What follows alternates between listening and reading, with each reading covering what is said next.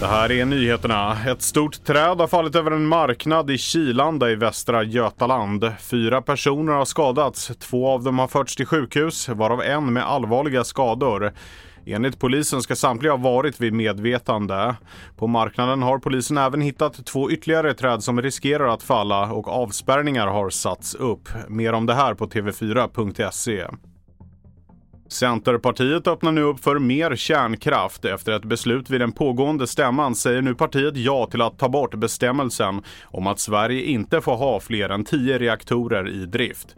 En begränsning som regeringen vill ta bort. Det går bra för Europa i Ryder Cup i golf, inte minst tack vare svensken Ludvig Åberg som tillsammans med norska stjärnan Viktor Hovland tog hem den största segern i turneringens historia när de pulveriserade världsettan Scottie Scheffler och femfaldige majorvinnaren Brooks Koepke.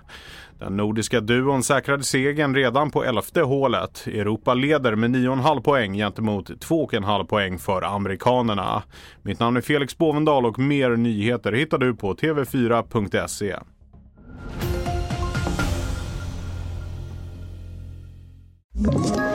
Ett poddtips från Podplay.